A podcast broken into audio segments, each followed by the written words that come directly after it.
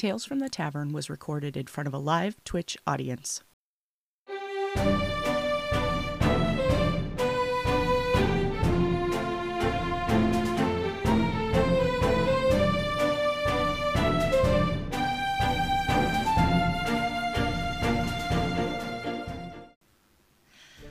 Everybody. We are back with another episode of Tales from the Tavern. I hope you all are having a great Sunday. Thank you for all the nice things you were saying about Tales from the Tavern in chat today. Love you guys. You're the best.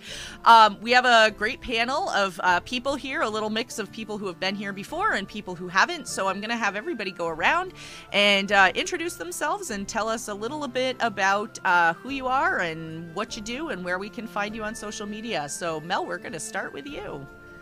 Hello, hello. I'm Mel. I am an artist on my own stream here on Twitch, Jelly Melly Draws. I like to stream every Saturday morning and work on commissions and personal pieces. I've done character art, TTRPG item art, and even Twitch graphics. I've done a lot of stuff. But what I enjoy, other than doing the art, is playing Dungeons and Dragons. And as such, I get to do that twice a week, Thursdays, Sundays, over at Lionhead Gaming, where I play my bubbly Dream Druid Persephone or my very, very bitter, tragic nymph, Nyx. Yes, Oh, and yeah. you should definitely um, follow Mel streams because then you get to be a jelly bean. True story. Ooh, Um, that's well, fun. yeah, I'm super glad it worked out for uh, for your schedule this week, Mel, because we only get to have you on when you don't have a stream. So Yeah, basically. um, all right, next we're gonna go to JV. Hi everyone, I'm JV Hampton Van Sant, pronouns they, she. I am a podcaster, a writer, and a voice actor. Um, in an alternate order to whatever I just said. Uh, probably voice actor first, podcaster second, writer third. Um, I have a podcast called JV Reads the Tea where I read uh, tarot cards for my guests. It's always quite a fun and exciting time. Um, I barely know how to read, or I guess I, I guess I'm getting better at it, so it's fine. But it, it occasionally gets deeply unhinged, and it's very fun. Um, occasionally, the cards decide to prank me when I have someone on who is, to me, extremely famous, and I and I'm very excited about it.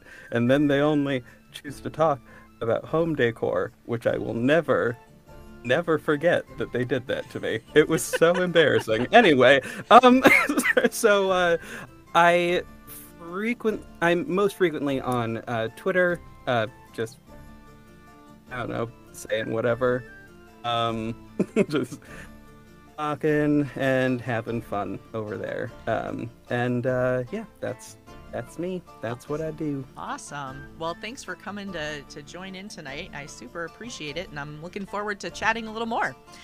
Um. Now, if you are here and you don't know Remove Disc, that's your fault because Disc is on our Wednesday night stream every week. So, Disc, tell us a little about you. Hello, I am Remove Disc. Um, I uh, yes, I'm on the Wednesday night stream, uh, Fifty Shades of Crimson. Uh, it's a lot of fun. I play uh, Martov the Collector, um, and uh, it's it's a very fun time there. Uh, definitely check us out if you haven't. And uh, yeah, a little bit about myself. I um, have been playing uh, tabletop RPGs since I was like 16, so like 10 years now. Wow, that long. I was going to say like three or four. yeah, um young, but it's fun. I I usually play Pathfinder, so it's it's a lot of fun. Yes, and uh, and you were you are darn good at it too. I try. well, thanks for coming to hang out. I've been looking forward to having you on again for a while, so I'm, I'm glad it worked out with scheduling. Yeah, absolutely. And uh, next, we'll go over to Shan. Why? uh, hey everybody. Uh, my name is Shan. Um, you'd find me, I guess, on not on any streams yet, but I have two of them coming very soon. Um, one of which is going to be my own homebrew world, which is going to be Aramis, uh, Towers of Heaven, and then because I'm a White Wolf dork, uh, I will also be doing an exalted game using isekai nonsense in order to make it just way, way, way more funny. Um, yeah, you can also follow me over at Lunar Hell Gaming. Um, I'm literally reading the, the, the the ad copy that we wrote to remember all this nonsense because I'd never remember it. I never remember this stuff. Um, yeah, you can also follow me over at Lunar Hell Gaming. Um, I don't do a lot yet, but that channel is about to come very, very busy. So, I hope you all join me. Thank you. Awesome. Well, thank you for uh, for coming on and hanging out. Um, and uh, next, we'll go over to Casey. Hello, everyone. My name is Casey Williams, aka the Adjunct GM. Uh, on the Prime Material plane, at least, I am a English teacher and reporter uh, in a place not far from Nashville, Tennessee. Uh, but on the internet, I stream tabletop RPG content, including live plays and interviews. I have a YouTube channel, and uh, that's I'm working on that one still a little bit. But uh, you can find me on different channels, including my own, uh, the Adjunct GM uh, playing games and talking about games and having fun with it. Awesome. Well, thank you for coming back on. uh, I'm excited to uh, to chat more with you guys. So, uh, I am Gamer Mom Luna. This is Tales from the Tavern. If you have not been with us before, the way that this works is uh, we ask our chat to ask us questions. So you can go ahead and drop your questions right into chat. We have a moderator who will make sure that we get them. And um, usually what happens is uh, I will start off with a question. So um, if you guys want to start throwing stuff into chat, feel free. Um, but the first question that I am going to ask everybody is when you are playing at an actual table using real dice, do your dice have to match? Yes. Uh, if I were to one day play at a table, my dice don't need to match like each other. They just need to match my character. That's fair. I hear that a lot, actually. If I have a set that all matches, I take the whole set out for a game. Though I definitely have some D20s that I bought just as D20s that come out as well that just don't have a set. I got some the other day that have that like uh, glitter gel infill, so it looks like they have like a swirly uh, interior. Oh. I don't have a set of those, that. but the D20s are amazing. So whatever. I've always been intrigued by those, but I worry about the balance of them. Oh, those are pretty. Yeah, I love my. Oh, wait, are we showing off dice on the stream? Oh, Alright, Sure, on. do I it. love this. These are my these are my dice for Persephone, greens and pinks. Oh, mine are upstairs. Oh, no, I don't have my. Oh no, I don't have my bag. Uh, it's it might be in my bedroom. Alright. Uh, I'll go get it. I'll get it later to show off my dice. Oh, We mentioned World of Darkness campaigns. There's no way I have a matching set of D10s though. Those are just Mm. all of one dice from each of my set or my collection uh, contributes to the to my World of Darkness games. Like last ones I was using are these ones, which are simply like regular. I don't even remember where I got these. I know I got them from somewhere like in person, and I was like surprised they were there. But like it, um, but I got them simply because they're black and gold. Um, so my solution to this is constantly just if you have a vibe that you just sort of stick with, like constantly. My username on here is red, black, golden. I have a theme, and I just sort of stick with it, um, with the noted exception of the fact that this uh, wig is blue. But underneath this, my hair is vibrant red right now, so there is that. Um, so I, if I stick with that theme, then everything just sort of falls into place. Um, and I don't have to worry about whether or not the color is gonna match. And uh, I always find a reason that it would work for whatever character I'm- I'm going with. I just got a brand new set that I can show off. Uh, so these were the um, the Kickstarter from oh my gosh, who was it? Sc- uh, now I can't remember who it was. Uh, I will look and I will. Um, but anyway, this was the set that I ended up getting. So they're like a frosted, but there's like glitter on the inside. I don't know if my camera's picking it up or not. Yes. Want. Oh God. So FOMO Me- engaged. I didn't do that Kickstarter. yeah, skull splitter. Desire. That's what it is. So yeah, so I ended up with a set of two d20s, uh, four d6s, and then the rest of the polyhedral set. And I was like, "This is so cool. Where am I gonna store these? Because nothing is big enough for that many." so, Oh I'm- no! I'll just Oh, gonna I have really to- well, yeah, I'm just gonna have to like knit myself a new dice bag once I finish the one that was commissioned for me like four months ago. Um, but they're yeah, they're really nice. So Mhm. Um, I have a customized dice bag that a friend of mine made for me one Christmas, probably like five or six years ago, and um, it has my name on it, and then on the other side is like a wolf anagram and like my favorite shade of green, oh, cool. and I don't oh, I know. love that. Yeah.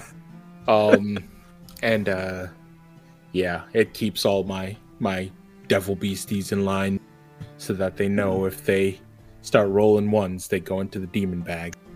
Mm. And so they behave themselves. I don't have the dice in my office right now, but my brother got me some from a Kickstarter from a company I really enjoy. Uh, Elder Dice is probably one of my favorite for dice, and I don't know if you're familiar. They make some great designs that come in these little tiny dice boxes that are books. Oh, I need to I look these love guys that. Oh. Oh, that's cool. The I think the vibe. company is Astral Black. That is such a vibe. I just, I, oh my god, I love that so much. it matched so perfectly. I was playing a uh, glamour bard slash uh, Fey warlock in a like a campaign that went like two years, and my brother was like, "Sigil of the Dreamlands." That sounds like Casey would dig that, and it, it- I, I did. Oh yeah. That's awesome. al- I also have a match set of the um Black Lives Matter dice done by I want to say Heart Dice forever ago. Yep, I remember Die Hard. Dice, or Heartbeat, one or the other. Yeah, Heartbeat Dice, I think, yeah. And those uh, are gorgeous. Oh yeah. And when I'm because I'm usually a GM, I don't play that much, but uh when I'm rolling and somebody gets hit by that fist, I'm like, yeah. Yeah. That BLM comes up I'm like, wow. Yes. That's I also awesome. Like was to- some of the best dice, just like quality wise. I also like to get dice bags that match the dice, that match the character. So this particular one is from Magic and Stitchcraft, and this is for my nymph Nyx, and of Ooh. course in them are her dice. But what I really like about them is that they have these little flowers on top that clip off. Oh, Oh, that's baller. What flavor I of love Crown it. War comes in that bag? Oh, in this one, uh, this on, one Eric, are uh, gemstone dice for that character because she is uh, she's my character for our Odyssey of the Dragon Lords game. So she is an Ore nymph, which is like the stars. So blue goldstone for that. So they're blue, dark, dark beautiful. blue, and Ah. sparkly with Grecian esque letters. That's awesome. Perfection. That's awesome. that's beautiful. Do y'all get new dice when you have a new character that you think is going to last a while? Yep. I definitely like as soon as I make a new character anywhere I go, I'm like, that dice would really match them. That's the Mm. thing. I yeah, I, I usually. I usually wait a bit. Uh, normally because yeah, you don't know how long character is going to last, but because I don't do the dice based just on their color palettes, but based on like their personality, sort of. Mhm. So I had a brute fighter tiefling, and her color palette was not compatible with any dice I was going to find. She had like magenta skin and really dark, almost black purple hair and orange eyes. And I was like, trying to find dice that matched that palette was a mess. But she was hard headed and stubborn. So I came to the realization that metal dice would work with her. Yes. Oh yeah. Perfect. I should have done that for the last character that I wound up playing, it, but we also like barely wound up rolling.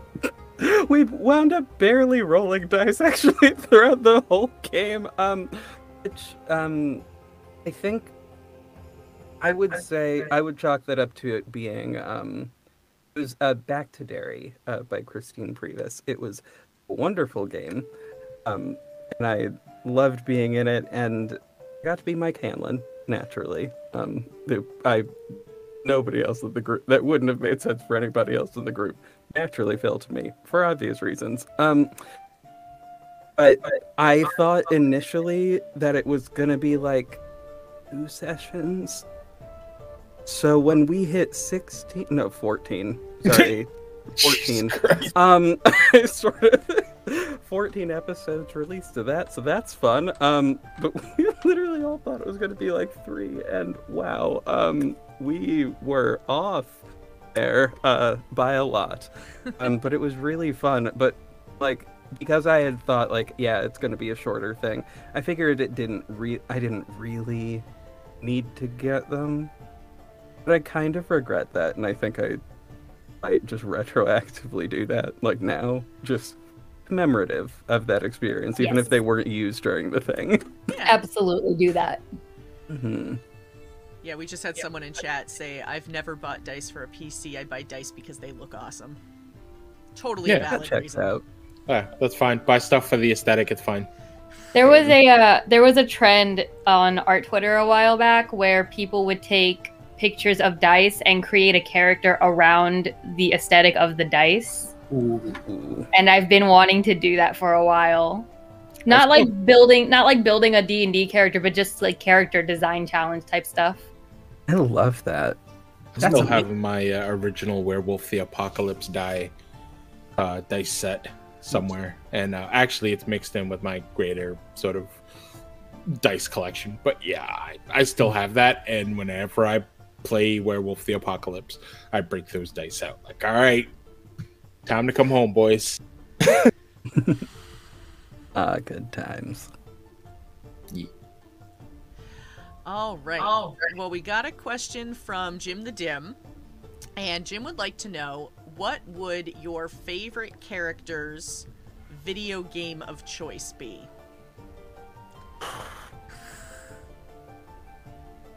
Hmm. Persephone would 100% enjoy games like Animal Crossing, uh, Slime Rancher, Harvest Moon. Basically, I can make friends with these things and hang out with them kind of games. Cozy games. Aw. Yeah. Aw, I- that is very fun. my current rogue gunslinger, uh, Simon McKenna, uh, who doesn't want to be an adventurer, just wants to like go home, would play Fallout 4, but just do the settlement stuff. Like just build little communities and be like, okay, they're safe and happy. I'm good.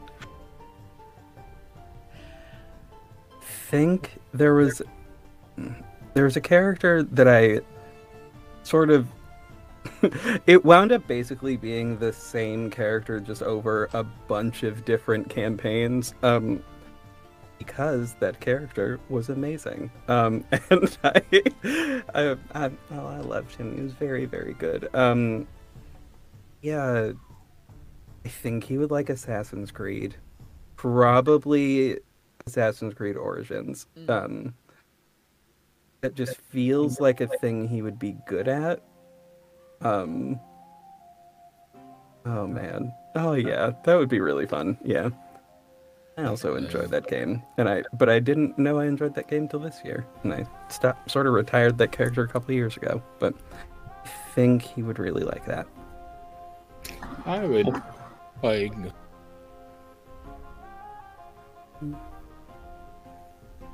Disc. Yeah. Yo. Okay, fine. um, my character on Wednesday, Mark Tubb the Collector, uh, would play this phone game that I've been playing for a very long time called Merchant RPG, where you are a merchant and you send people out to collect things. And oh my god. it's exactly his personality. it sounds just like it. Yeah.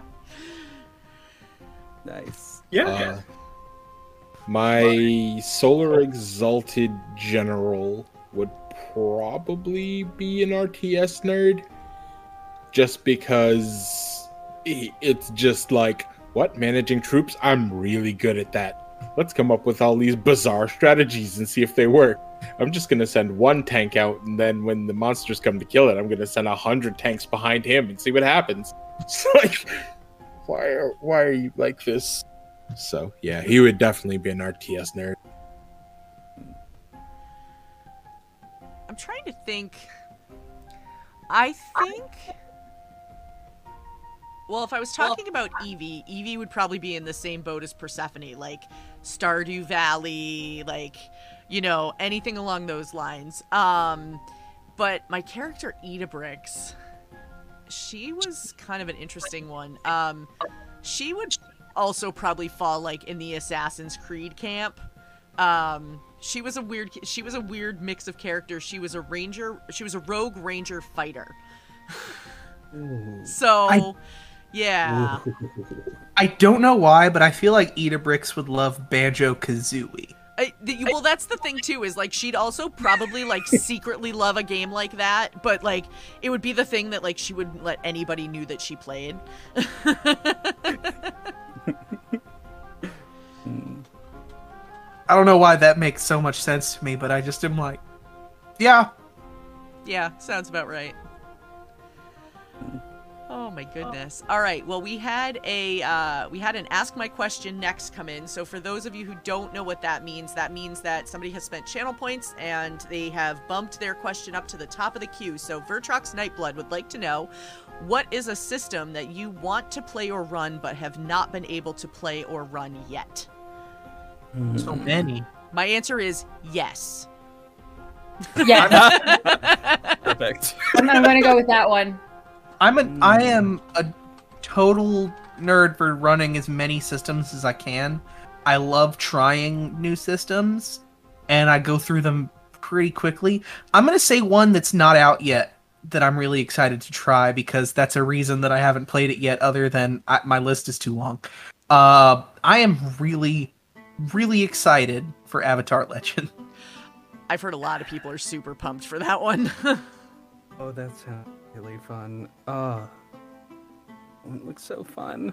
some of my favorite designers are on that project and like it's a list of people who are behind this book that I like I I'm not questioning that I will like it. I'm just gonna like it. Similarly, uh while I have the PDF, I can't wait to get my physical book of uh Flames of Freedom uh from the Zweihander system and try that one out. nice.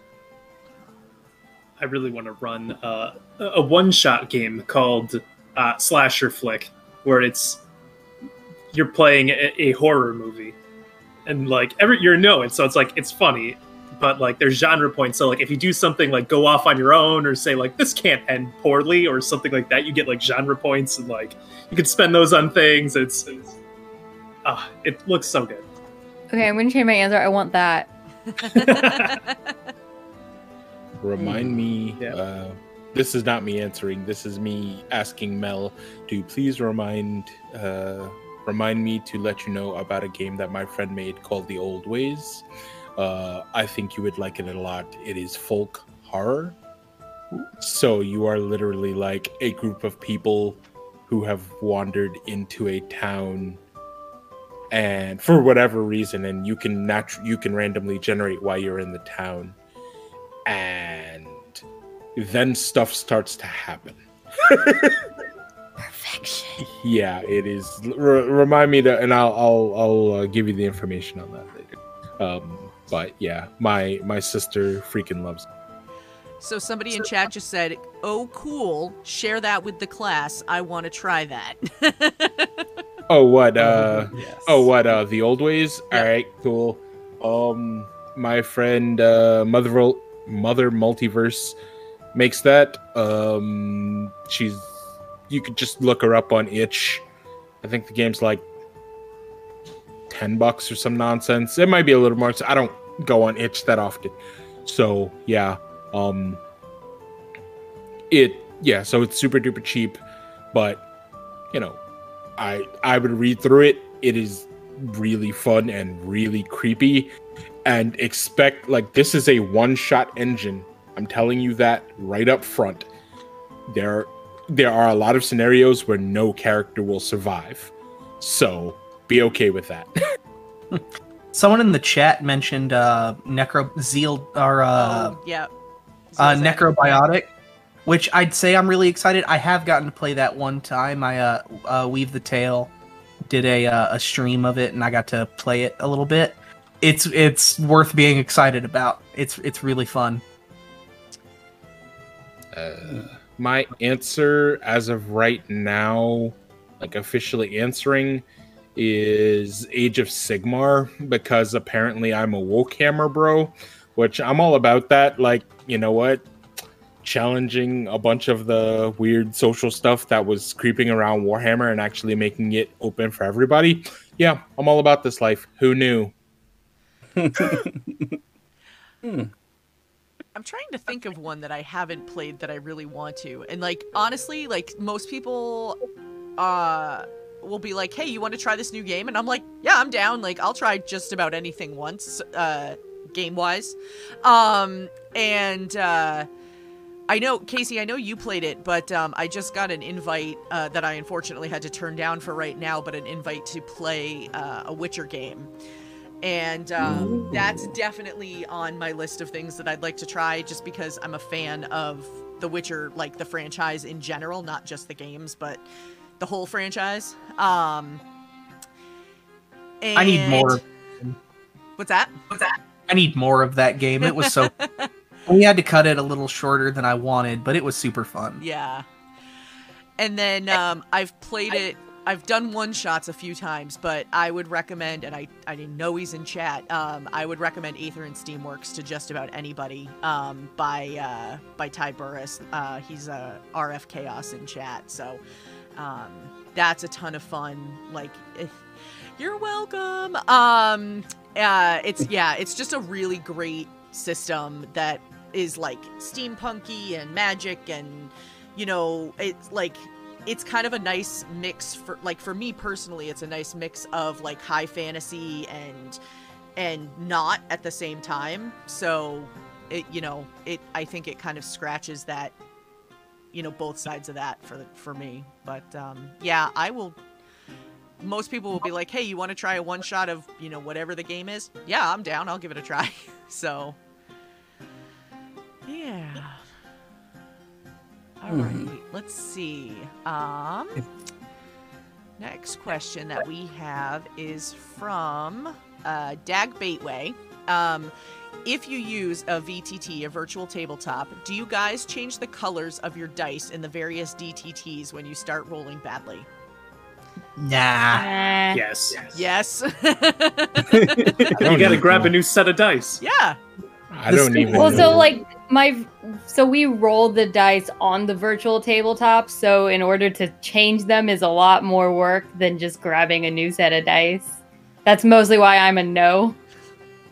I- yeah, I I guess I'd have to say no too for like the same reason. Like the I guess the limited times that I have used them at all, um, I guess I've been honestly just more fine with the rolls, so I haven't. I don't know, I've just been fine with the way I've been rolling. It's okay. Uh, no, uh, but I I don't know that I have enough experience with it to be able to say that you know that I would or wouldn't, but I don't think I would. Maybe. Who knows? I can say I don't mess with the colors of my virtual dice because I avoid using virtual dice at all costs. I don't know. I'm I'm I'm really just have a thing about that where I don't like the virtual dice because I, I I don't have a good reason. I just don't. I like dice. I feel the same Uh, way. I like to have physical dice, but I also like that the VTT does the math for me because I am not a quick math person in my head. I can't just like bang out the number really fast. So I do appreciate that, and I swear using a VTT for the last two years has made it made that even worse for me. So Yet another Kickstarter that I was very excited about and missed, and I'm waiting for them to open it up for late uh, pledges, which they are planning to apparently. Um, was a L like a like a little uh, LED dice that lights up and stuff. But what's more important is that it has a Bluetooth chip in it, and it connects to Roll Twenty and World Yes, Foundry. and all I remember. You remember Oh, that? remember? Oh. And it's- Best of both. It's like a forty dollar D twenty, but Yeah. Whoa. best of both worlds. Yeah. They saw they saw the demand and they offered the supply. Yeah. Mm-hmm. For is. uh on Foundry Virtual. So I play on two different virtual tabletops. Our Thursday game is on Roll20 and our Sunday game is on Foundry Virtual Tabletop. Roll20 doesn't have like the virtual dice. It just rolls the numbers and generates it. But on Foundry, you can customize not just your dice and how they look, but how they sound when you roll them. So you Yep. so so they can sound like the dice itself could be made of different materials, and then you can even change the sound of the table they roll on. Yeah, That's and incredible. you can you can have different effects for when you get a nat twenty, and it's it's great. And for My ver- if for blown. streamers too, if you stream and use Foundry. The dice rolls are public. If it's a public dice roll, it's public, so you can see the dice rolling across the screen, and it still does all of the math for you. That's cool. Ah, Well, that makes yeah. me happy. iconic. It's so good. Gives me all the dopamine. I can tell. And I love it. That makes me so happy. Right? Oh my god. I Oh here I go just learning new things on a stream. I love it. so good. That's one of the better it. features D and D Beyond added, where like I my, my players just we all like put our books on the same same account so that we can uh uh just share them in the campaign or whatever, and everyone has access to those resources. But they started doing where if you have that like gold, like you're paying the five dollars a month, you get a free set of virtual dice every month, or I guess it's not free; it's included. But Dice Plus makes me happy. Iconic and good. I love it.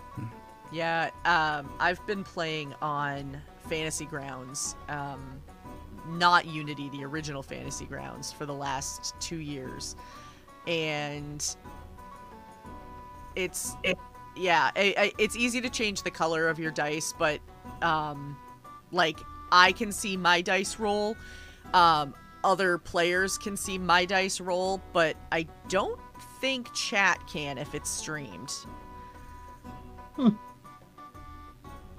Maybe it can. I'm not totally positive on that, but I know they can, can see the answer, but Yeah, I've never heard of that one. yeah, I mean, it sounds freaking dope. I like it. It's it's there's a lot to it, but it's it's pretty compre it's a really comprehensive one. Yeah, I um as I'm looking at roll 20 desperately like there's a way to change the dice? How? What? Math? Ah! And no, I don't I don't know how to do any of that. I'll, I, I feel like I've I've messed with that a while back. I'll, I'll remind myself and I can send you a link or something later or a screenshot. All right, cool. I'm just like mess with the dice. No. We had a we had to turn our dice rolling off because of a variety of most people like you know our computers are all different. Uh, everybody playing at the table and the roll 20 dice rolling was not friendly for some of our potato PCs. Uh, My players Oh, recently learned for roll twenty. They're all chronic doodlers anyways, and learned that they have access to a pencil tool on roll twenty. I, Yeah. yeah, we've got we, we have a lot of uh, of doodles. If you leave it on the splash screen, the DM will return to probably some cursed stuff on the splash screen because I- it's there. I love that so very, very much. My players just leave stickmen going through very story appropriate, if not harrowing, dragon fights. Do they do they doodle like their uh, unseen servant or their mage hands in the middle of the game? or or just like the the the BBEG for that point. Like as a stick man, it just says like this lich can suck butts or something like that. oh, very good. Oh my goodness. Um all right, let's see. Next question we have is uh, from Nekala the Druid. And Nekala would like to know what is your favorite setting to play or GM in, such as high fantasy, old west, sci-fi, etc. That's a hard question. I didn't say it was easy. Easy. Science fantasy. Thank you. I was literally going. To, I was going to say sci-fi, but then I realized no, that's that is actually more correct to what I meant. I don't know Yeah. that I want fully a whole lot of science, I, but I want it in like in whatever it is. It's in modern day. There's gonna be magic involved. Just what it doesn't really matter if the it doesn't really matter what the thing is. There will simply be magic. It's a great story mechanic that I like to use a lot. Um, and it's I I like a world where that is possible but not overused. Um, it's always a always a fun one. I can, I can really get behind science fantasy. Kind of like you said, it, it brings the best of both worlds. And I've done a lot of science fantasy gaming. One that I really want to try that I haven't gotten to experiment with a lot is like that Weird West, like Deadlands type of thing. And I, I want to try more of that because it's it seems really cool, and I, I have so many good ideas for stories. I think, uh, and then cyberpunk also is a is a big draw for me. I love cyberpunk type stories. Yeah, I want to play more more cyberpunk, but I'm also in the uh of the stance of yes, I want modern modern day, but with magic. Yes. Um, there was a uh, campaign that I. Well, we wrapped up the first season of this stream. Hopefully, we'll be back relatively soon. Uh, but um, I think it, I think it was kind of futuristic, but like, it was futuristic, but the technology sort of like got weirdly integrated with plants, specifically in the '90s. Um, I- there's a I don't know how to describe that.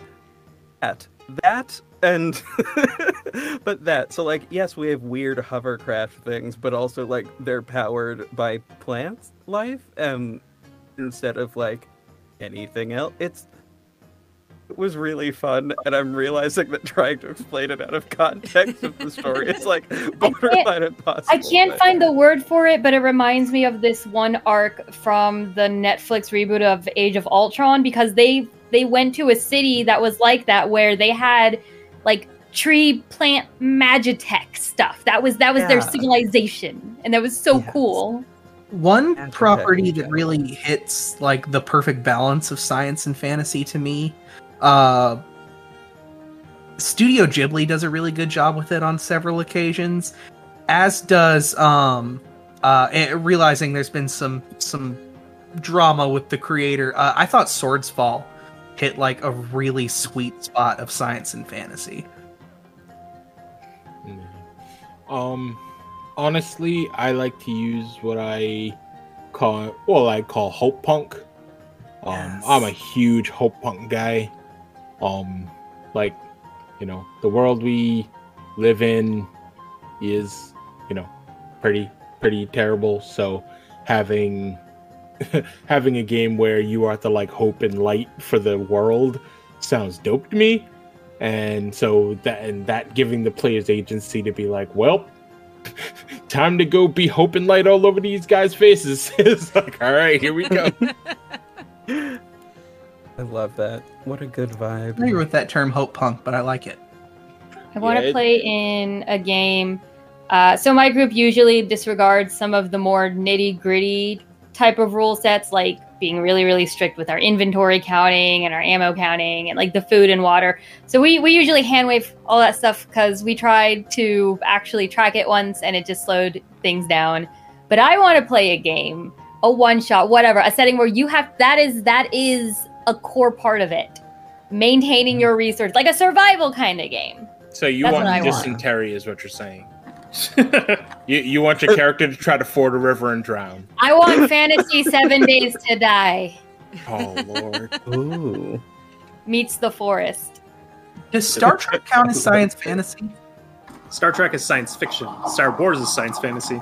Well, That's oh my Yeah, there it is, god right when technology gets to a certain point, when you like start getting to like the Q who can just do anything with their minds, or like, It's, uh, i i does that reach a fantasy point? Yes. Yeah, so Depends on how you do it, but yes. if you know if, if I, I wanna I wanna I wanna thread this particular needle. The the sort of binary between the Star Wars, Star Trek, what is fantasy, what is not, is occasionally super goddamn gatekeepy because what people will say is like, oh, well, this doesn't count as science fiction because they use the force and blah, blah, blah. But, and then people will say, well, you know, this is fantasy because they have teleporters and they all this other stuff that doesn't actually exist in modern modern science. It's a it well, that's kind of kind of where I'm at is there is no difference. They both belong in the same category. Dorks from 40 years ago decided to make this into a weird culture war, and it needs to just no. no. I didn't think about that. That's really that's that's Yeah. like that makes sense to me. like dorks who saw you know the original star you know who saw the original star wars were like well this is science fiction and then some other dorks who were like you know old school trekkies were like well no it's not and it's like no stop right now we're not doing it so I, every love, I love both of them. No, Yeah. but that that's what I'm saying. Like they're both super fun. They both have like fantastic elements that one could definitely be like, okay, this is not based in science at all. Though the one reason that Star Wars gets dragged into the fantasy is because like they use words like knights and stuff like that for like mythic illusion so that you understand what the hell you're coming in with. So when you see the six tentacled alien wobbling by, you're not like, what the hell is even that? You have something. You have a frame of reference. Mm. Whereas, so so people being themselves glommed onto that really hard, and we're like, oh well, then it's fantasy, and it's like no. It's They're the in space shooting lasers. fantasy. Yeah. yeah. it has the the like titles and elements of high fantasy, but blends it with futuristic things um, Exactly. and things that may or may not ever actually exist, uh, but maybe they could. Who knows? Maybe at some point we'll be flying through space on a thing that looks anything like anything in any of those movies, but who knows? Um, Well- maybe that won't happen. But I, I always find um, when I'm writing that when I'm writing and I'm trying to to answer that specific question of like, is the thing that I'm going to write to have fantasy elements, or is it like, and are those going to be the thing that it has more of, or am I go- or well, actually more accurately is am I going to let this just be magic and not explain this? Mm. Or am I going to overfocus on this and explain this to a point where it no longer becomes magical because we understand how this thing happened at a core level? And the answer is stick with magic wherever possible because oh my god. Um it is it's too stressful. I don't I can't So I don't is- have time. the, Uh, the more the less the less you write the more the readers are going to fill in and then you can be like yes yes that is that is exactly yes yes and you you just write it down for your your next piece Yeah. oh, yes, exactly. like, this this becomes somewhat of an axe to grind because a lot of people will say, well, you know, there was this, you know, there's all this magic in Star Wars and there's not as much magic in Star Trek and blah blah blah, and you know, nothing is explained in in Star Wars, so you know, it's fantasy elements. And I'm like, um, hey y'all, I need y'all to go back and read some Arthur C. Clarke. Hey y'all, I need y'all to go back and read some real old school grindy like what what they were calling science fiction. It was all like that. Nothing was explained. How did John Carter Oh, get to. Mars? Who the hell knows? He just teleported himself there through the power of being an old guy. I don't know. He just showed up. So like that's why when people are like, "Oh, well, you know, this one is this and this is this." I'm like, "Nope, they were all like that. This is all the primordial soup of nerd and trying to parse it out is trash. Just don't do it." It- if you What it love is- it, love it. Hug it. It's great. Don't Exactly. What it is at the end of the day is fiction. Yeah. That the thing that is the unifying point under which all of those things follow. Mhm. I get I get real bent out of shape because people tend to try to use um try to use like oh that's only science fantasy as sort of a way to like downplay certain science fiction stuff and I'm like no that's not how this works get out of here That's int- I would have never thought about it in that like context, just because like as like spending so much time like as an English teacher and like in in that type of world, like kind of looking at tropes and like codifying genres becomes a thing like your brain just kind of does, I think. And I would have never thought about it in that context. So that, that's really interesting. Yeah, I mean, this is so I, I, I don't want to I don't want to knock the the entire show off course because I know we got questions to probably answer and such. But one of this is actually one of my huge pet peeves regarding the RPG space. Guess what? Play it. If you like it, play it. I don't care. Like, oh, but I'm specifically like if you say like, hey, I'm specifically in a mood for like a game that looks at like spaceships and lasers and blah. Cool. You know, here's like three or four that I could recommend that do that. Um, you know, but if you're like, oh, I want to play something that's more like medieval style, cool, I can do that too. My answer for both is Star Wars in some cases. hmm But that's not yes, it. it is. But that's not yes, it is. It, it, It it is. explores every theme you're looking at. What what what else do you want that removes Star Wars from the running? I need that as a shirt. If you like it, play it. That I love that. That That is a should great shirt. that because yeah, like that that sh- that really should be everybody's like thing. Because guess what? Like we all pour out here. Ain't nobody making a million dollars. Play whatever you get your hands on. Have fun. Love Exactly. Have fun with it. That is the point. I, I for a good chunk of time, I personally was like, see, I don't, I don't actively dislike any of them, as I have seen literally every movie. Um, I've seen every Star Wars movie because I, I have made myself try very, very hard to enjoy that the entirety of the franchise. I've I've genuinely worked at it and told myself I was completely incorrect that I, that I would enjoy these eventually. Um, and it's not. I have no issue with the storytelling or anything. I think there is just a part of it that like bugged my brain, and I realized it was sort of.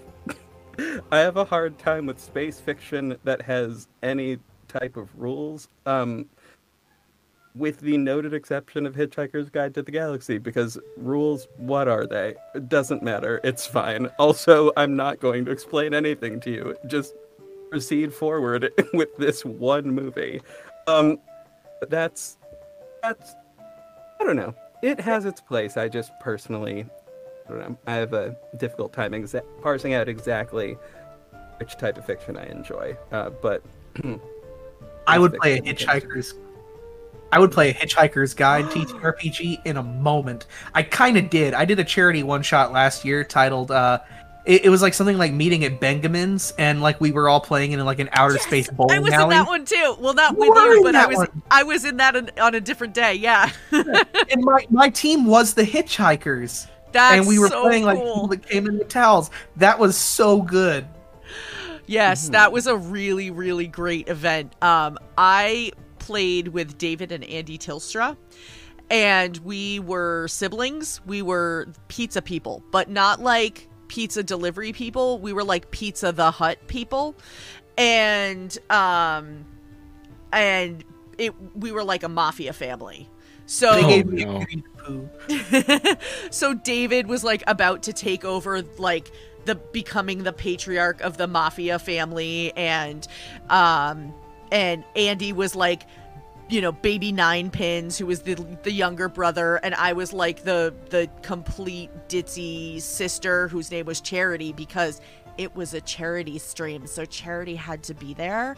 And um and it was the bet I think my Oh my favorite part was when um she like she goes to take her turn like misses wildly but just turns around and puts on marinara lipstick work. well done. I, oh my god! Out here serving looks while completely missing shots. Oh yeah. it was but that whole event like just the whole weekend ev- all the games were so good Irving looks missing shots is honestly every character I've ever made. Um, just every single one. Just they're fabulous. They're perfect. Yeah. Mm, but do they have their stuff together? No, not not a Not single, a not a single one of them. It might look like they do from afar. No, Mm-mm. never, never once. Um, that's the part of me that I inject into each and every character that I play. Um, oh, silliness. Oh my goodness, I love it. All right, well, let's see. The uh the next question that we have comes from I lost my chat. There it is. Uh comes from Zeal Zaddy. Uh, what major, and the word major is in capital letters, so you know it's important.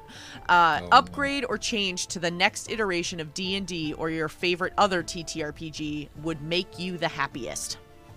Oh Jesus, that's a oof. It's such a loaded question, but for D and D, I think for me, this is this is the thing that made me give Pathfinder Second Edition a, a chance at trying. We need more for skills. We need we need so Pathfinder Second Edition has like a tier system of expertise for skills, and they also outline actual things you can do with said skills. So I think the major thing D&D needs to do in their next iteration is they need to stop leaving it up to the DM. Give them a list of ideas, give them give them examples, but stop this vague, oh, let the DM, let the DM figure out. No. Write down some things that can be done and let the DM use it as a jumping off point. Let the players use it as a jumping off point. Animal handling? I don't know what I'm going to use animal handling for. Give me a list of what would apply. Honestly, yeah, I'm just gonna agree. Mainly because I don't know that I have an actual idea, uh, but but also because I that genuinely yes, that I think that would have made every single experience that I have ever like had with D and D, which I suppose realistically isn't actually that many, but whatever.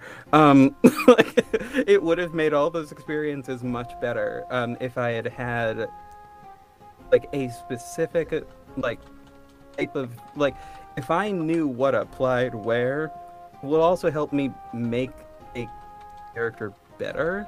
Like or like it- how you could use certain skills to like make money. Like the pathfinder second edition rulebook is all about oh hey you can use this skill set to make money over downtime doing these tasks. And depending on your level i don't Oh, need them to give us the tiers of proficiency as pathfinder but just the list of things that can be done how you can affect like society things that you can do as a character and benefits you can get from it i think that would be go a really long way of making skills more than just uh, yeah just roll this Just l- less of a contest and more of an interactive part of the game.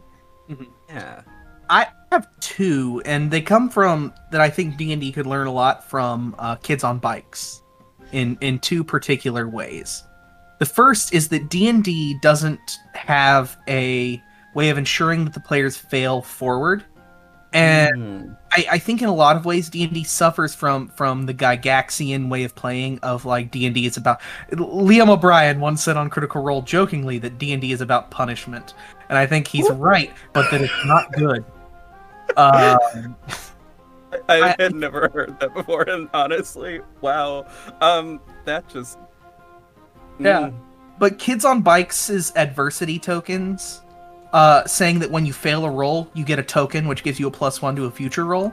I think is I don't know if it's exactly that the D and D needs, but something similar to to fail for like some process of failing forward, as well as a very a more clear and defined session zero layout in the main book that encourages players directly, not hinting at it, not designers tweeting about it, but in the book saying that session zero is the time where you need to talk about what players are comfortable with and setting up your lines and veils and other safety tools to have a good time and encouraging everyone to take part in world building. Mm. Yes, agreed. I feel that in my soul and the volcano of things I want to say. I am keeping that on lock. oof Luna, I love you because I'm keeping that on lock. You have no idea how much I want to say. Whoo boy, you let me just say, Casey, whoo, you are right. You are so right. And oh, mm, Oh, all right, I'm gonna keep it in. I'm gonna keep it locked in. You're getting a little spicy there, Oh my god, I'm feeling that spice. Cause nah, Mm, no, I'm not even gonna go down that road. We're good. Um, I I am gonna say one spicy thing that that my that my uh, Starfinder fans might get mad at me for. I see, Uh, I'm ready. They need to go ahead and make a Starfinder Starfinder system into the Pathfinder 2e system already. Yes. Oh my god, yes. Oh, Mhm. at least just the three action economy. Like that's what I was gonna say. Like Just- for Starfinder, at the very least. Like they're, they're Oh. gonna i got some i got some uh freelancer friends who will probably like throw a brick at my face for even mentioning that but nah like the three action system the three action economy makes so many things so much way better yes.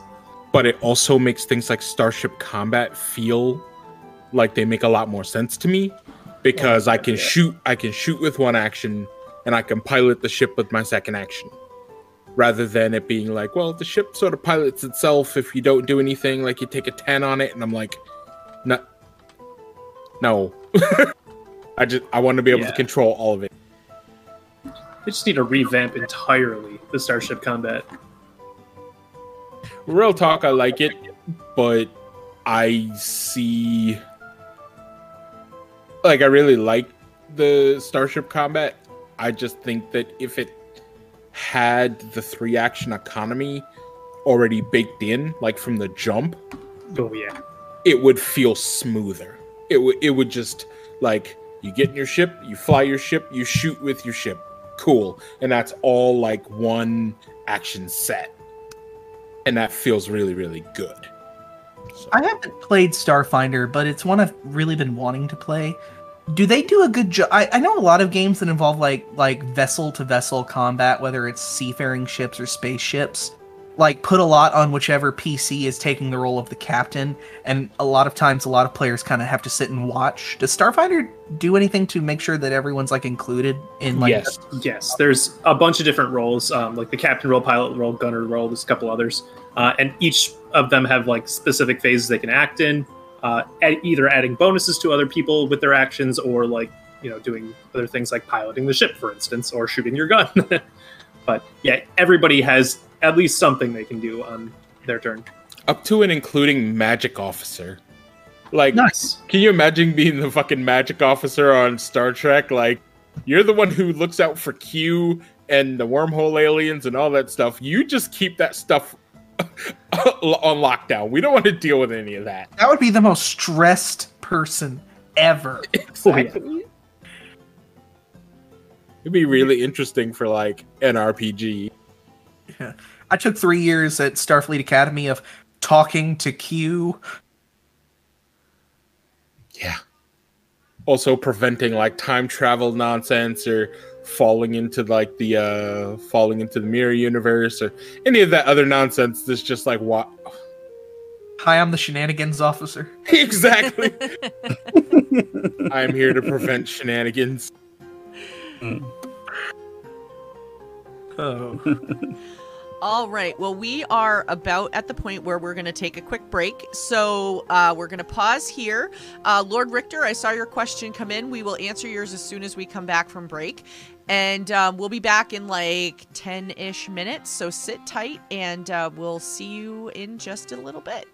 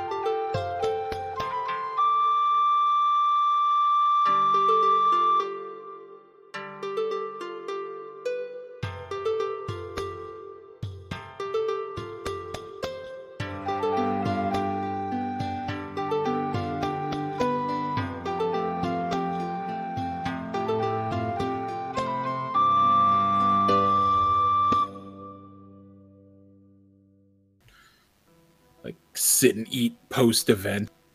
It's great. I love it. Uh, that was Oh no, I moved slightly. I'm all left center now. No. No. I can fix it, but I I wanted to bring it back while we were talking about this because I was like, this is too good for chat not to hear. Yeah. we were shut up. Yeah. How, how many vampire how many old school vampire larpers do we have in the chat, yo? Give it up for Denny's or whatever your local equivalent is. or your 24 hour or your twenty-four hour equivalent. Uh, yes, we are hour back from our for us, break, as but- you can see. Um, and we're going to dive right back in with questions. We had one that came in right before the break, so that's where we're going to start. This one came in from Lord Richter, who would like to know who are your favorite one or two characters modeled after? For example, I played a pirate modeled after Captain Kirk, or a fighter uh, after. Uh, I'm going to mispronounce this because I'm not familiar with the character. Herger or Herger the Joyous from 13th Warrior. Hmm. My most recent character is a combination of the musical version of Alexander Hamilton, not so much the uh, the real person, but the one from Lin Manuel Miranda's brain, and uh, the main character whose name is slipping my mind in the very moment from the Count of Monte Cristo. Uh, Alexander Dumas' main character. I can't think of Dantes. Is that his name? Something like that. Something like that. And then my last character was just David Bowie. Nice. like like just David Bowie, that's it. It's like what's the character's name? David, last name Bowie. Like His name was Calico Jack, and he was a Feywild, uh, or he was a um a, a Fey Drew or a Fey Bard with uh, levels in Fey Pact Warlock. And the idea was, I'm a big Shakespeare nerd, and he was he was the changeling child that was adopted by uh, Titania in, in Midsummer Night's Dream. I apologize. That was, I apologize for the screaming. That was my um. That has been my favorite piece of like that. It was my first Shakespeare play. Uh, on like I, I never have acted in it. I I have come close multiple times, and every time I get sick like right before air. Oh no! My first Shakespearean role was Lysander in um, in Midsummer Night's Dream, and I love that our Oberon quit the play like three nights before opening night, Oh no! and Puck played him as a sock puppet. Iconic. what? I. Icon. That's the- Complete and total icon. That is perfect. That is wonderful. There's also a fun, like, biting commentary in there about it, something or other. Anyway, I I I love that. That is great. Oh my god. Um, I, I think the, hmm, the last character I I it was a hybrid of two um of two superheroes that weirdly seem when I say their names seem like they should have something in common with each other but don't. Um Black Canary and Raven. Um they seem should have something in common being birds and whatnot. No, it's fine. Um but uh I, I like birds in general. I have a bird tattoo on this arm. It is not visible. It is right here though. Anyway, um but that uh that was the last one that I did and that was the inspiration for those two.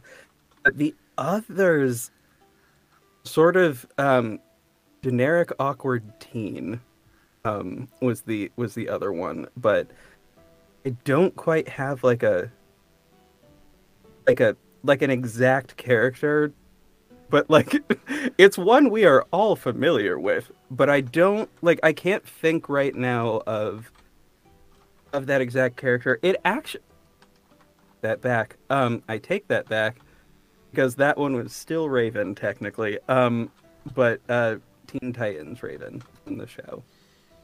I guess. Um, largely that. Yeah. What a good time. I love those characters. Very, very fun. Um, my character Rupert is based very heavily off of Adam Jensen. Uh, he is a mage in Mage the Ascension, um, who is basically a sharpshooter. Like, well, not sharpshooter in terms of guns, but like he is a um, if you take all of the cybernetic stuff and you leave some of it because he was technocracy, but you turn all of the like knowledge about like cyberware and stuff to finances because he was syndicate. And so he's this brilliant, like Adam Jensen esque black guy who's just like a super duper badass at, in the weirdest ways because he could like foretell the future a little bit and like get so he would know like how the stock how stocks would go and and then use that money to buy himself more basically cyberware which the equivalent in uh in mage the ascension.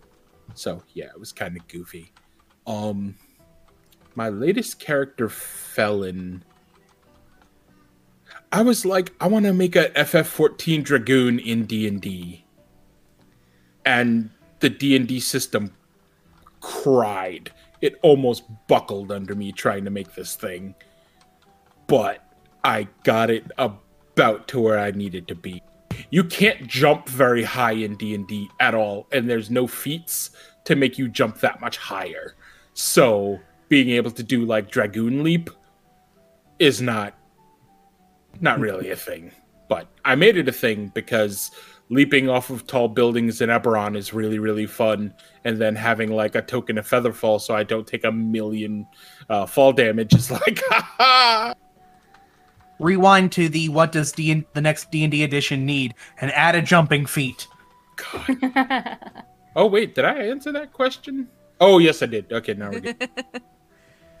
I I haven't made like a PC based off of any character that wasn't for a one shot. So like I'll usually make my PC based on the game they're going to go into. So uh in terms of one shots, I did a character kind of based on Harley Quinn, not in terms of like mechanically, just in terms of voice and aesthetic. And you know, just her her overall goofy but still pretty kick-ass self. But if I were to think about it, Persephone has a lot of influence from Pinkie Pie from My Little Pony and Steven from amazing. Steven Universe. That is a lot. So that's like those those two bits of her are the mm-hmm. most overt. And then you've got a little bit of Rapunzel from Tangled weaved in and a little bit of Anna from Frozen weaved in. Mm-hmm. And that is that is her. What a fun time. Steven I comes with a lot of characters. If I think, I think it's just I, I admire a lot of the Steven universe traits a lot, so that comes into a lot of like trying to figure out. Like I- I'm one that's like everyone roll initiative. I'm like, can we talk this out though? I was that player. I was that, hey, so we have this problem with these centaurs. They're kind of terrorizing people. And they're like, all right, let's go kill the centaurs because this noble's going to pay us a bunch of money. And then Persephone's like, Okay, but they speak Sylvan and I'm the only one that speaks Sylvan. I think we can talk to them. I love that. That makes me so happy. That fills me with, with delight and joy in my spirit. and we didn't have to fight the centaurs.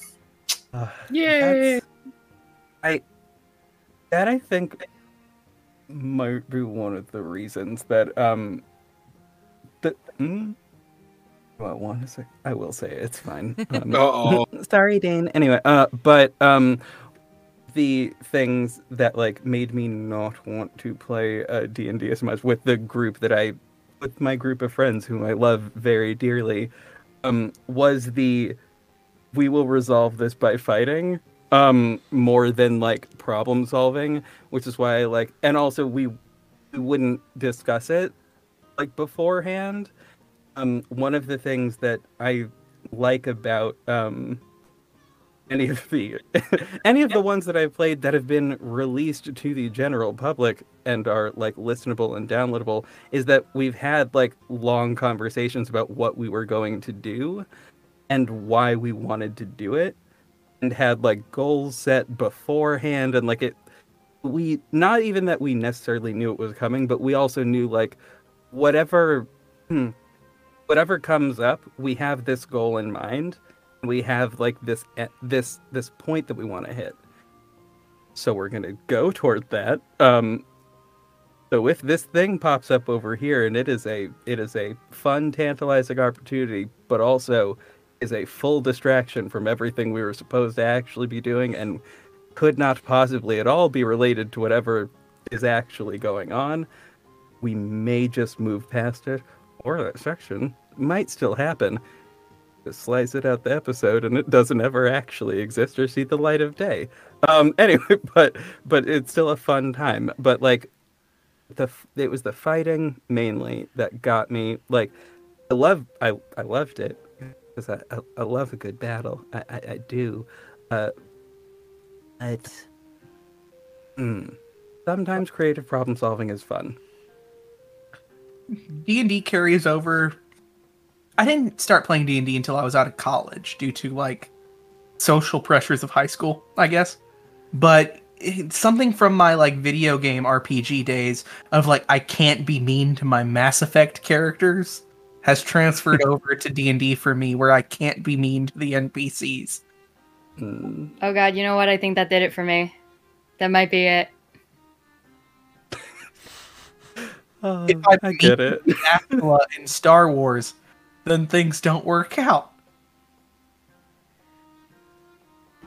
Yeah, I, I usually am that way, but I I recently just made a character who um who can call lightning down from the heavens and vaporize any building with with the lightning.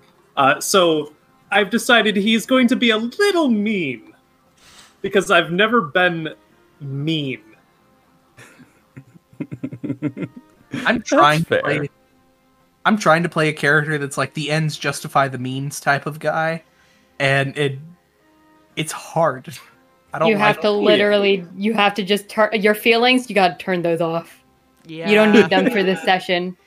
That is the only because I have moments like that with Nyx. Nyx and Persephone are kind of like opposite in how they how they handle things. Nyx is very much like she knows how the world works and she knows that sometimes you got to do things that aren't really great for like the greater good. Like we had a we had a session early on where we saved a bunch of these attendants in uh, a church or a, a temple of the oracle from these guards or the followers of this titan this tyrannical titan.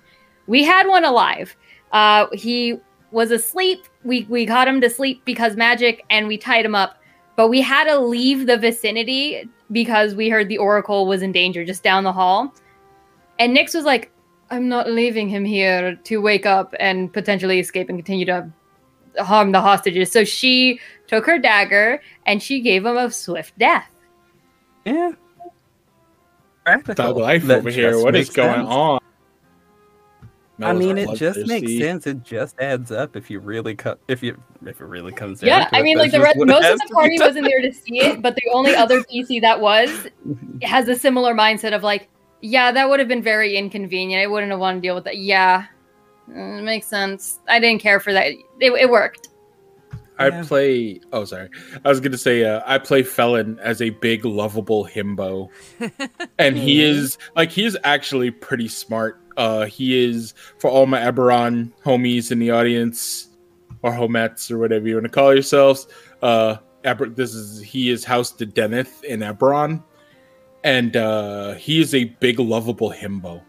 He is just like uh, I'm gonna be friends with as many people as I can. You know i'm gonna he is currently courting someone from a different house which if you're an eberron fan you know that's a big no-no. But he's like yeah i don't care. She's she's nice to me and is my healer. So you know you gotta love your healer. And so so he's just like a big squishy lug. Up into the minute combat starts and then everything goes away It's just like you were gonna hurt my friends. Okay. and then everything turns into a blender. And then he comes that. back out of that, you know, caked in blood, and he's just like, hugs for everyone. And everybody's like, What did you do? And he's just like, What? I, I handled the problem. There was a problem. I took care of it for us. Every party needs a good himbo character. Yeah. Correct. I simp- that is simply correct. All right. Uh, let's see. The next question that we got came in from Big Bees, and that question is, "What is the worst multi-class?" One of every. Hmm. One Yes, everything. I'm gonna. Uh, you know what? That's the one. That, You know yeah, who does that? People who want to derail. It's fun. I just though. I haven't It is multi-class, so I just don't have an opinion on what would be the worst multi-class. But one of the players at uh, in both of my games, he multi-class. Is just crazy, crazy whatever combinations because he knows what he wants specifically. So I think his current multi-class in our Thursday game is uh monk rogue cleric with the level and fighter and i think ranger? But it works! It somehow works! I don't know! I if you can make it work and do it with purpose, then it doesn't then it doesn't necessarily matter. It is when again back to the one of everything. It is when you have you have made you have made no choices at all. That is when we have a problem. You have made no choices. You have made no choices whatsoever. And because or rather I guess you've made technically every choice which is in an effect making no choices. Unless you want to think then about the order in which all those things happened. At which point then? Yes. There was a YouTube video I saw where someone had done that. and was absurd. explaining the God! Thank you. That's the one. I I hadn't I I I just came across that video like a couple weeks ago and it I just When you I mean, watch a that's- to my video, when you watch a video and it almost gives you a goddamn stroke. Yeah. yeah. We all know the worst multi-class though is a level twenty bard. Uh, So uh so can, can, can I can I be a little spicy on the timeline here? Sure. Please. Spicy, okay. I hate the entire multi-class system as presented in D&D 5e. All of it. Ooh. It is awful. Kinda And the, it. the reason why it's awful is because it does not it will net you certain benefits of like this class or this class or this class or this class. But ultimately you will never reach your maximum potential in any of those classes including your main class. Mm. yeah, so I now, I so now, with I'm, that. now I'm gonna do a plug because I'm a fanboy. So everybody who's mad at me about my spicy take and call me a fanboy, that's fine. Uh, in Pathfinder 2e, you will always reach your maximum potential in the class you choose. That being said, the archetyping system is like, okay, you might not get all of your class feats, but you are trading those feats out to dip into other into other classes. So like if let's say I want to be a fighter that's also a wizard. There is like a multi they call it a multi-class uh feat, but you basically take it as a feat. So by the time I'm a 20th level fighter, I will have most of the stuff, like 99% of the stuff that I would get as a fighter, but then I'll also have as much stuff as I want from being a wizard and not feel cheated. Ah, yeah. That is very important. Is like, okay, well, I'm a level three sorcerer, but I'm a level 17 fighter. It's like, oh, okay, well, you can cast like what three spells a day? Yeah, Why? like, why are you doing this? and they're like level one spells. So it's like they don't even do anything. At, at that level. great. Yeah, the uh, I, I think I think I would have to agree with that. I think the way Fifth Edition handles multi-class is part of why I haven't tried it yet because I'll feel like I'm missing out on some of the cooler upper upper level stuff that I was looking forward to. Like Persephone's all druid. We just hit 14th level, but if I like took a dip somewhere else, I wouldn't get my really cool teleportation circle feat that druid dream druids get at 14th level. Yeah. Precisely. I uh, yes. I uh I particularly and this is this is a recent thing that I realized because I'm playing I'm DM I'm uh, GMing a game where a player really wanted to do a specific multi-class for story reasons and was like, "Oh, I'm one point shy on uh, wisdom or intelligence or something," and I was like, "Fuck it, do it." Put the class on there. I don't care about the ASI minimums or whatever, the ability score minimums. Ability score minimums are are dumb. Or sorry, I shouldn't use that. Uh, ability score minimums don't need to be done because I don't need the game to tell me what I want to do. And if it's suboptimal, I'm fine with that. Give me my wizard level, and I'll be bad at it by my choice. And I- Exactly. I think at its core, that's what this is about, right? Like, when I think about why would you multi-class, this is because this is the way I try to take everything. Why am I doing this? I have a million things to do in my real life. Why am I spending the time to multi-class? Hmm. What does multi-class give me that just running through my standard class and getting all of the best benefits of that class give me within sort of the 5e realm, right? Yeah. And so um and so at that point I'm kind of thinking to myself, well, if I dip into wizard as a level like say 10 fighter, what is that giving me? And it's like, well, not a hell of a lot. So why do it? Whereas like in in say uh in pathfinder 2 it gives me a nice like a nice little bonus like something little that doesn't feel like a lot but if i keep going with it it gets more and more powerful so i feel like a decent wizard you know and you know i'm a great fighter like i'm an amazing fighter but i'm a great wizard too and that feels good mm-hmm. mm. I th- I think it's similar. I, I've enjoyed. I recently started doing a Naruto D20 game in the mm. D20 modern system, and I like that certain prestige and advanced classes have like maybe five to seven levels in them, and it encourages you to kind of mix and match and make the character you want to make. Um, and it's like, yeah, I can have Genjutsu Master, but I can also dip into a weapons specialist or something like that and make the character I want to make rather than feeling like I have to follow a 20 level path. like were were it were it completely up to me you know i would just be like okay what choices do you want to make for your character? No i'm not saying no we're classless now. I'm not going to do that because that's cheating. Within a class based system what choices do you want to make? I want to be able to do hmm. this i want to be able to do this and i want to be able to do this. Cool. We can design something to do that. And we can give it a progression that's 20 levels so you feel good from level 1 to level 20 Mhm. and that to me is the essence of what multi-classing should be.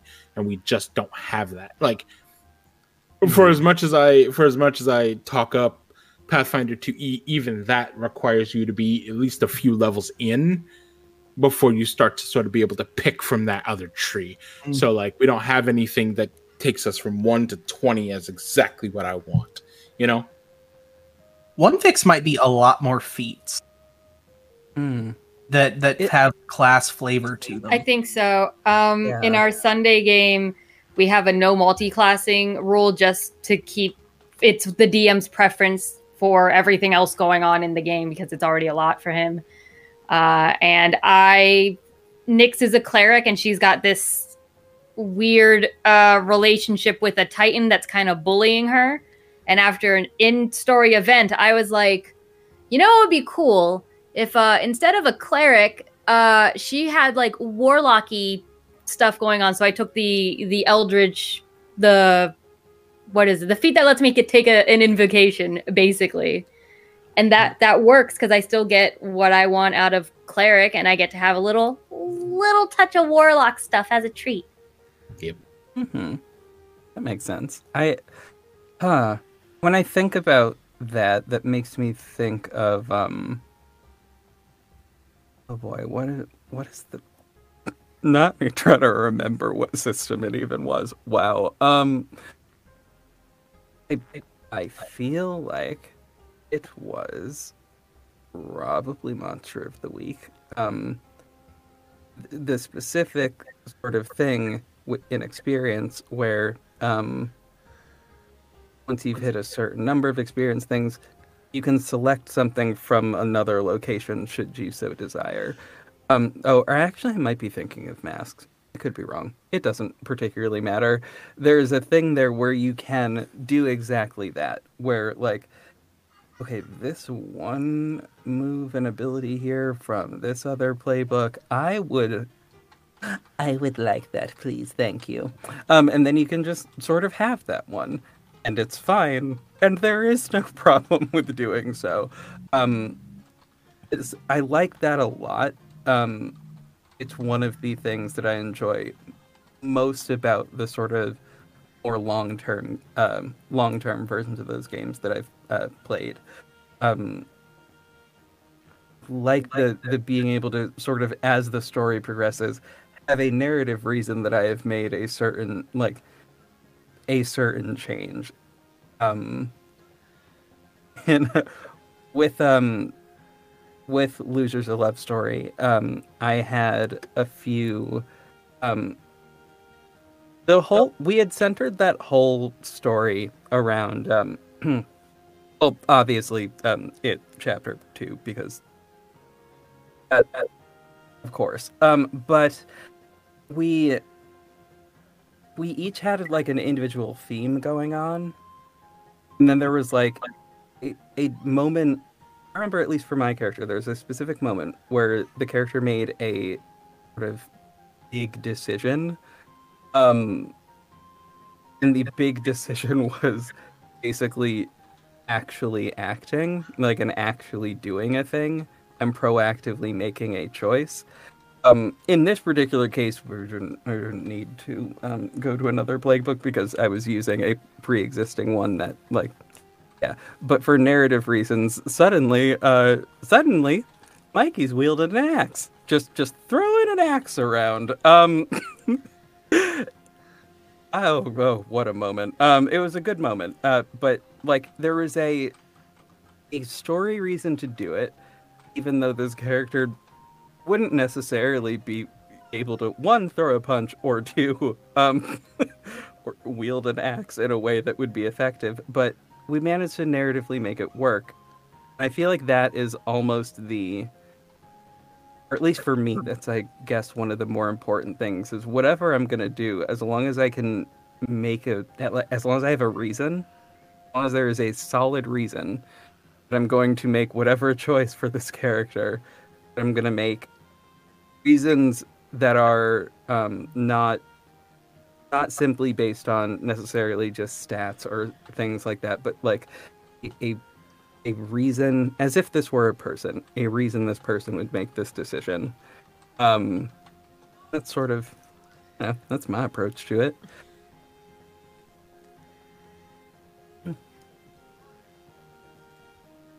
All right. Asks, does it. You're right. Okay, we have a couple more questions. We may not have time to get to all of them, um, but Call Me They would like to know. Uh, this started to come up a little bit ago, and so this was kind of a follow up to that. What is the meanest character you've ever been? my my weather mage.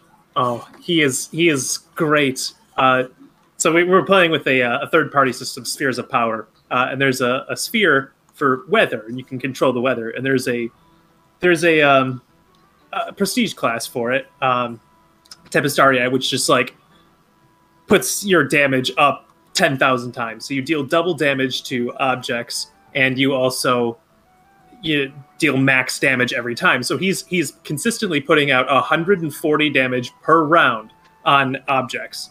So he uses that to his advantage. Um, he just explodes the ground to just to make a point. Really, like if he if he's trying to intimidate somebody, he'll just throw in another lightning and just like bam. He's like, stand down. it just like blows up a building and like, uh, it's great.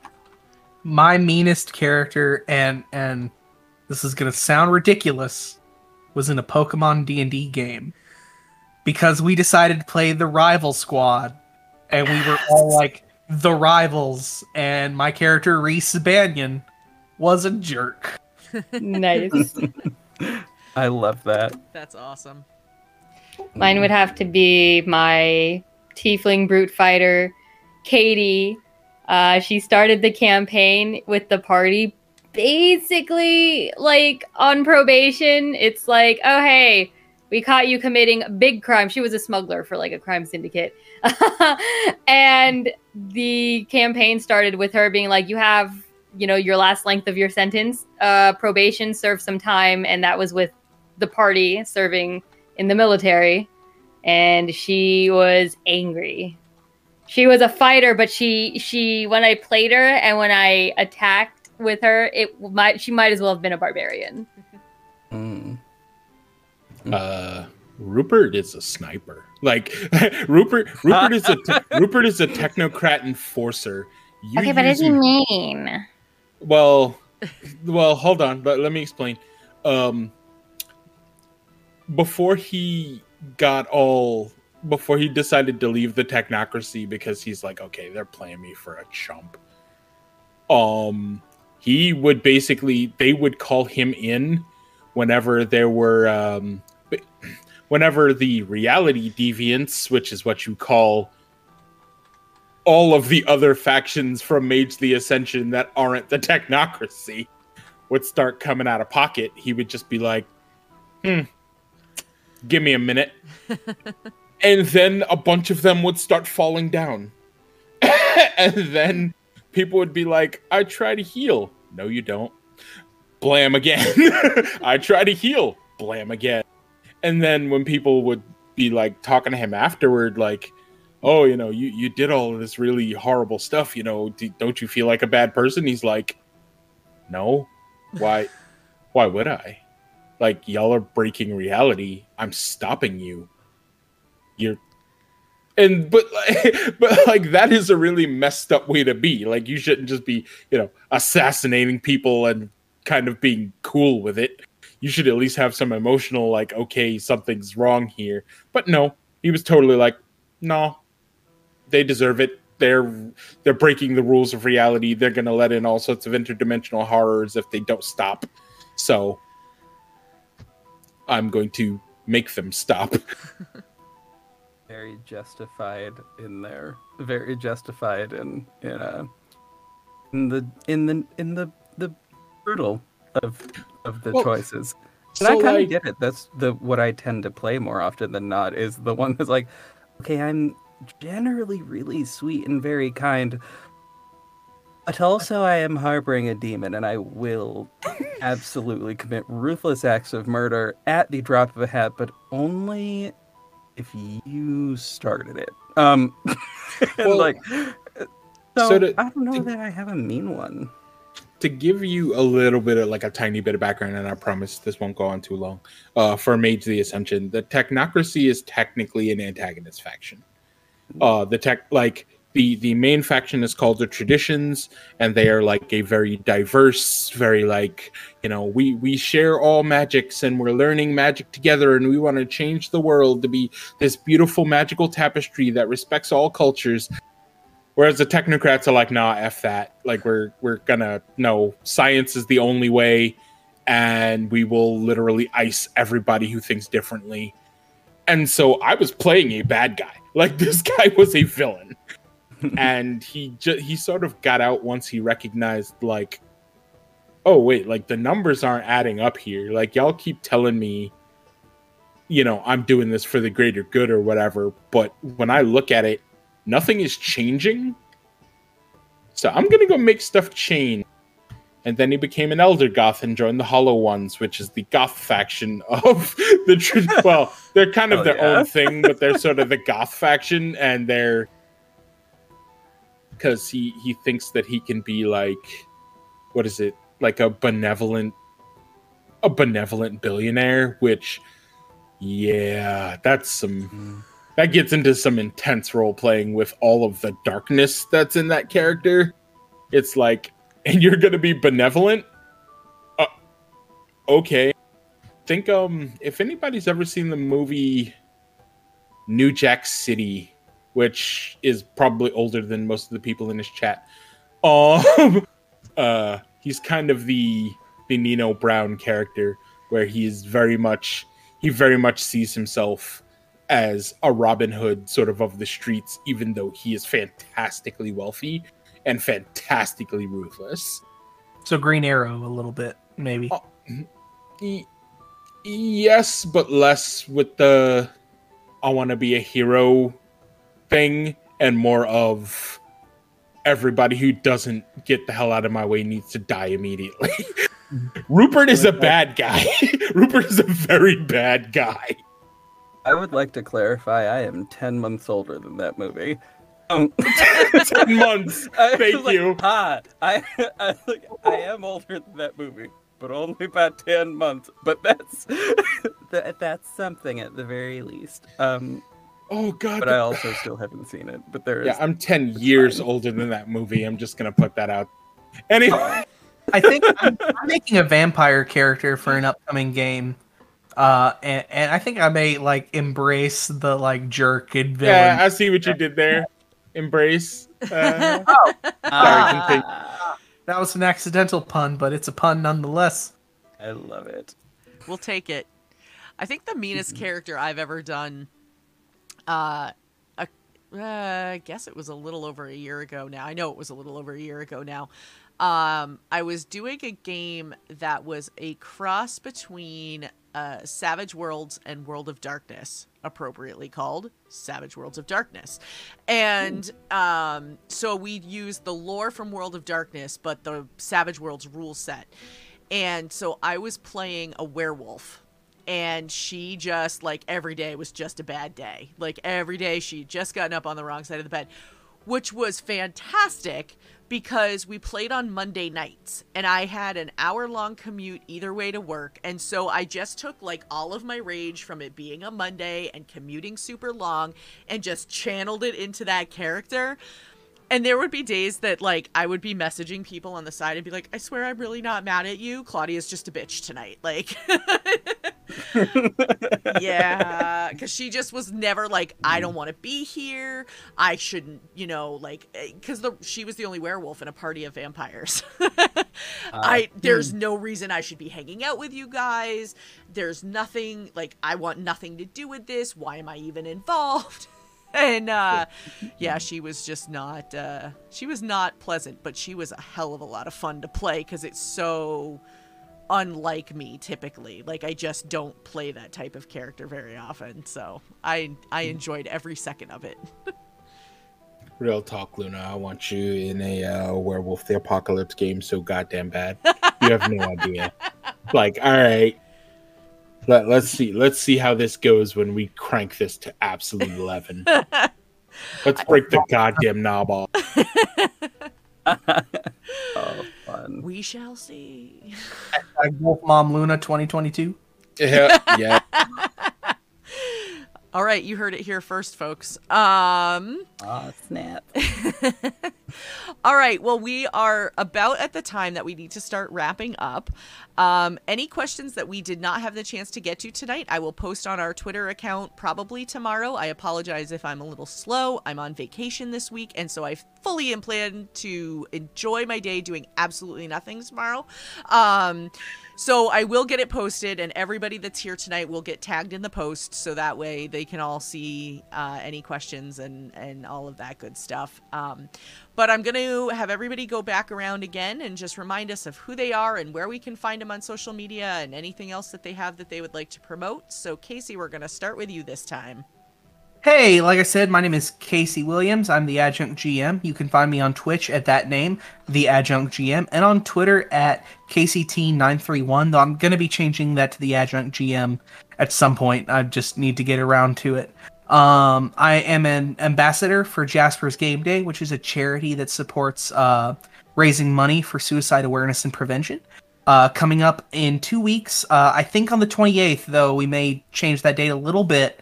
Uh, we have a charity stream coming up for a game called High High Hopes in the Kitchen, which is a hack of Honey Heist uh, by Grant Howitt, uh, in which everyone plays cats. Uh, my wife is going to be GMing that, and it's going to be a really good time. It's a sequel to a campaign we did last year, which is on YouTube.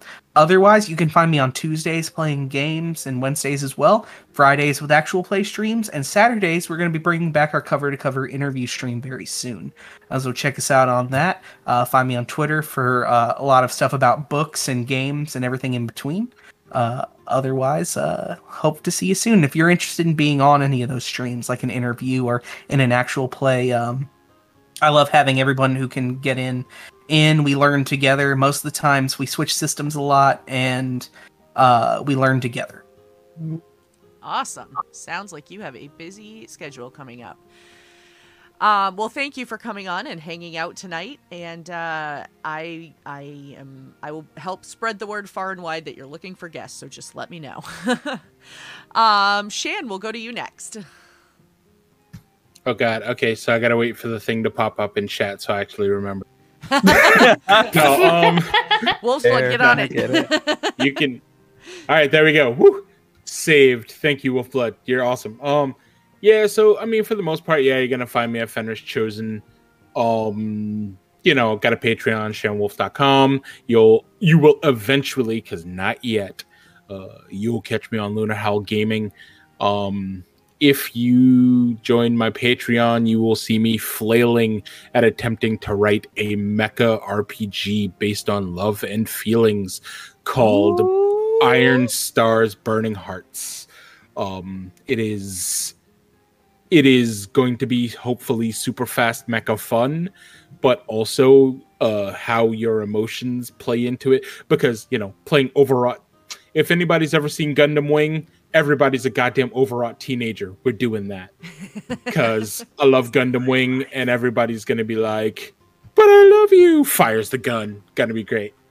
Um, I'm also going to be doing the two games I'm to be streaming are going to be Aramis Towers of Heaven and Isekai Exalted. Aramis is planned for session zero on September 11th. There's reasons for that, but I'm a New Yorker and that helps my brain.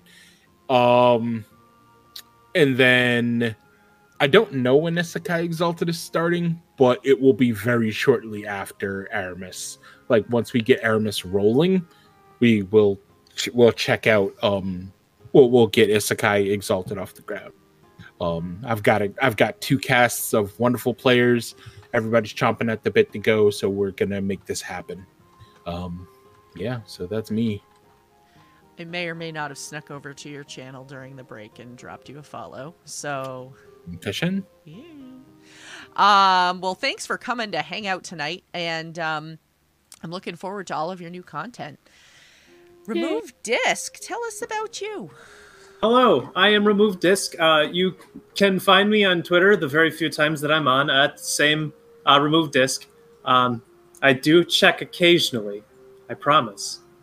Um, you can also find me here on this channel on Wednesday nights uh, playing Marktov the Collector. Yeah. Awesome. Well, thanks for coming to hang out. It was great to see you again. It was a Uh, lot of fun. Yeah. And uh, we'll go to JV next. All right. Well, um, couple things. So you can find um my voice and occasionally, um, honestly, I'm going to point out some of the podcasts that I have been on. If you would like to hear example of me playing a game, you can go there. Currently, the uh, One Shot podcast is running Heartbeats, and I am in that. That is fun. I I enjoyed that. It is deeply unhinged. It is it is the most unhinged game I have ever played, and it and I I love it a lot. Um, can also, uh, I mentioned Losers a Love Story a little bit earlier, um, but that is on also on the One Shot Network. That is um, on uh, the Horror Borealis uh, like panel overall. It's on there. Um, and you can listen to me there on that and also on AHB 76. Um, and a fun recommendation, one that is an odd one. An odd one in that it's less it's it's not so much a game, but imagine if you will after that long day of travel where after that long day of travel in a D&D game specifically, um, where your characters have arrived at a destination, sort of, or just sort of need to stop for the night in general. Imagine if there's an inn. And this inn is just, and, and that is what, what the episodes are. All the things that occur in that inn and all the conversations therein. Oh, that's cool. That is called In Between. I am not in the first two seasons, but those are really fun. Um, I enjoyed the I enjoyed those first two a lot. Um, we are currently recording the fourth season, but the third season is where you can start to hear little old me. Uh, it's a really good time. It's lots of philosophical conversations happening in there, and just fun jokes, and it's a really good time. Um, and very well written. Um, so check that out. It's called In Between. I believe it's at Goblin at the Gob ah, at the Goblin's Head on Twitter. Um, and uh, I just it's such a good show, and I feel real blessed to be on it. Um, but in general, if you want to find me, I'm at red, black, golden, black spelt kind of fancy, B L A Q U E, um, on Twitter, and yeah, awesome. yeah, that's it. well, thank you so much for coming on. It was great to get to know you a little bit, and uh, you know, I will definitely be checking out some of your work too. Oh, thanks. Yeah, and Mel. Hi, I'm Mel. You can find me on Twitch and Twitter at Jelly Melly Draws. I stream primarily Saturday mornings where you can just hang out, listen to music, and just see what I'm working on that day, whether it's a commission piece, a personal piece, or if I'm yelling at chat or my cats or any variety. But I'm also in an actual play show twice a week, Thursdays and Sundays on Lionhead Gaming here on Twitch. Our Thursday show, I play my Dream Druid Persephone in our almost trying to stop the apocalypse fantasy world. We are getting towards the end game, so we've got really high level stuff, a lot of high level magic going on, and a lot of plot. And our Sunday game is Heroes of Thylea, where I play my prophecy tragic nymph cleric Nyx and that is more of a Greek mythos game. We just started going into what's called Xander's Challenge, which is going to be our last test as the oracles chosen to see if we are really the heroes that were foretold, that are also supposed to save the world. But at least the world knows it's ending in this one. That does help. well, thank you all so much for coming on to hang out, and uh, we really appreciate it. I am Gamer Mom Luna. This has been Tales from the Tavern. We have been here. Uh, we're we're here every Sunday night. We've been here every Sunday night, and we will continue to be here every Sunday night at 8 p.m. Eastern. Uh, you can also check us out on YouTube if you missed any of the episodes. We upload our content to YouTube every week, and also uh, our episodes are available in Ears Edition, aka podcast form. Um, so you can also check them out there if you didn't get to catch the whole episode, or if you would like to go back and re-listen. And Tuesday nights is our Ripples in the Gray stream, which is a Star Wars Fantasy Flight Edge of the Empire game with a fantastic cast who is going to be welcoming a new cast member. If I am correct, they are planning to welcome a new cast member this week. Call Me They is going to be joining them, so that is very excited and exciting, and we're looking forward to having having Lex join the crew. And then on Wednesday nights, as as Disc said, you can catch Fifty Shades of Crimson, which is our Pathfinder First Edition campaign, and um, they are I, I, don't even know anymore, but it's always a good time over there. So, so you'll have to check those out. We've got some additional content that's going to be coming out this fall, so keep an eye out on that. And next Sunday, if you can make it, we might be celebrating a few August birthdays on the next Tales from the Tavern, which means we're having a party. and parties mean giveaways. So, if you can make it, please come. We would love to see you. Um, I think we have 10 items to give away, maybe more. So, uh, yeah, um, all kinds of D&D stuff, supplements, gift cards, um, cookies from Critical Hit Cookies. So, uh, we hope hope to see you then. Um, I was looking to see who of our friends are on right now, but uh, it's a pretty quiet night in the TTRPG sphere for for people that we're going to raid. So we are going to we are going to calm the night down, and we are going to go pay a visit to our friends, Turtles and Chill, to uh, to calm the evening down. If you haven't checked them out before, I think you're going to love them. It is literally a 24 hour turtle tank. Yes. Oh my god, that is freaking amazing. is. It is probably one of my favorite streams on Twitch, and uh, it's nice. It's mellow. They uh, my my what I jokingly refer to them as is um, lo-fi music, hi-fi turtles. So Uh, I'm like just learning about this. I, I don't know, but Sounds like a shell of a time.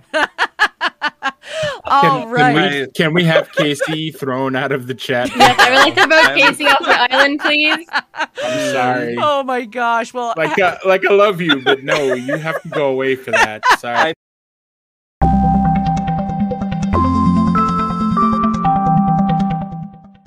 Thanks for tuning in for another episode of Tales from the Tavern. You can catch this podcast recorded live every Sunday night at 8 p.m. Eastern, 5 p.m. Pacific at twitch.tv forward slash gamermomluna. All of our questions come directly from chat, so we never really know what to expect when we go live. If you ever have a question or would like to add something to the conversation, feel free to reach out on Twitter at gamermomluna and use the hashtag TFTT. You may just get to hear it answered. Thanks so much.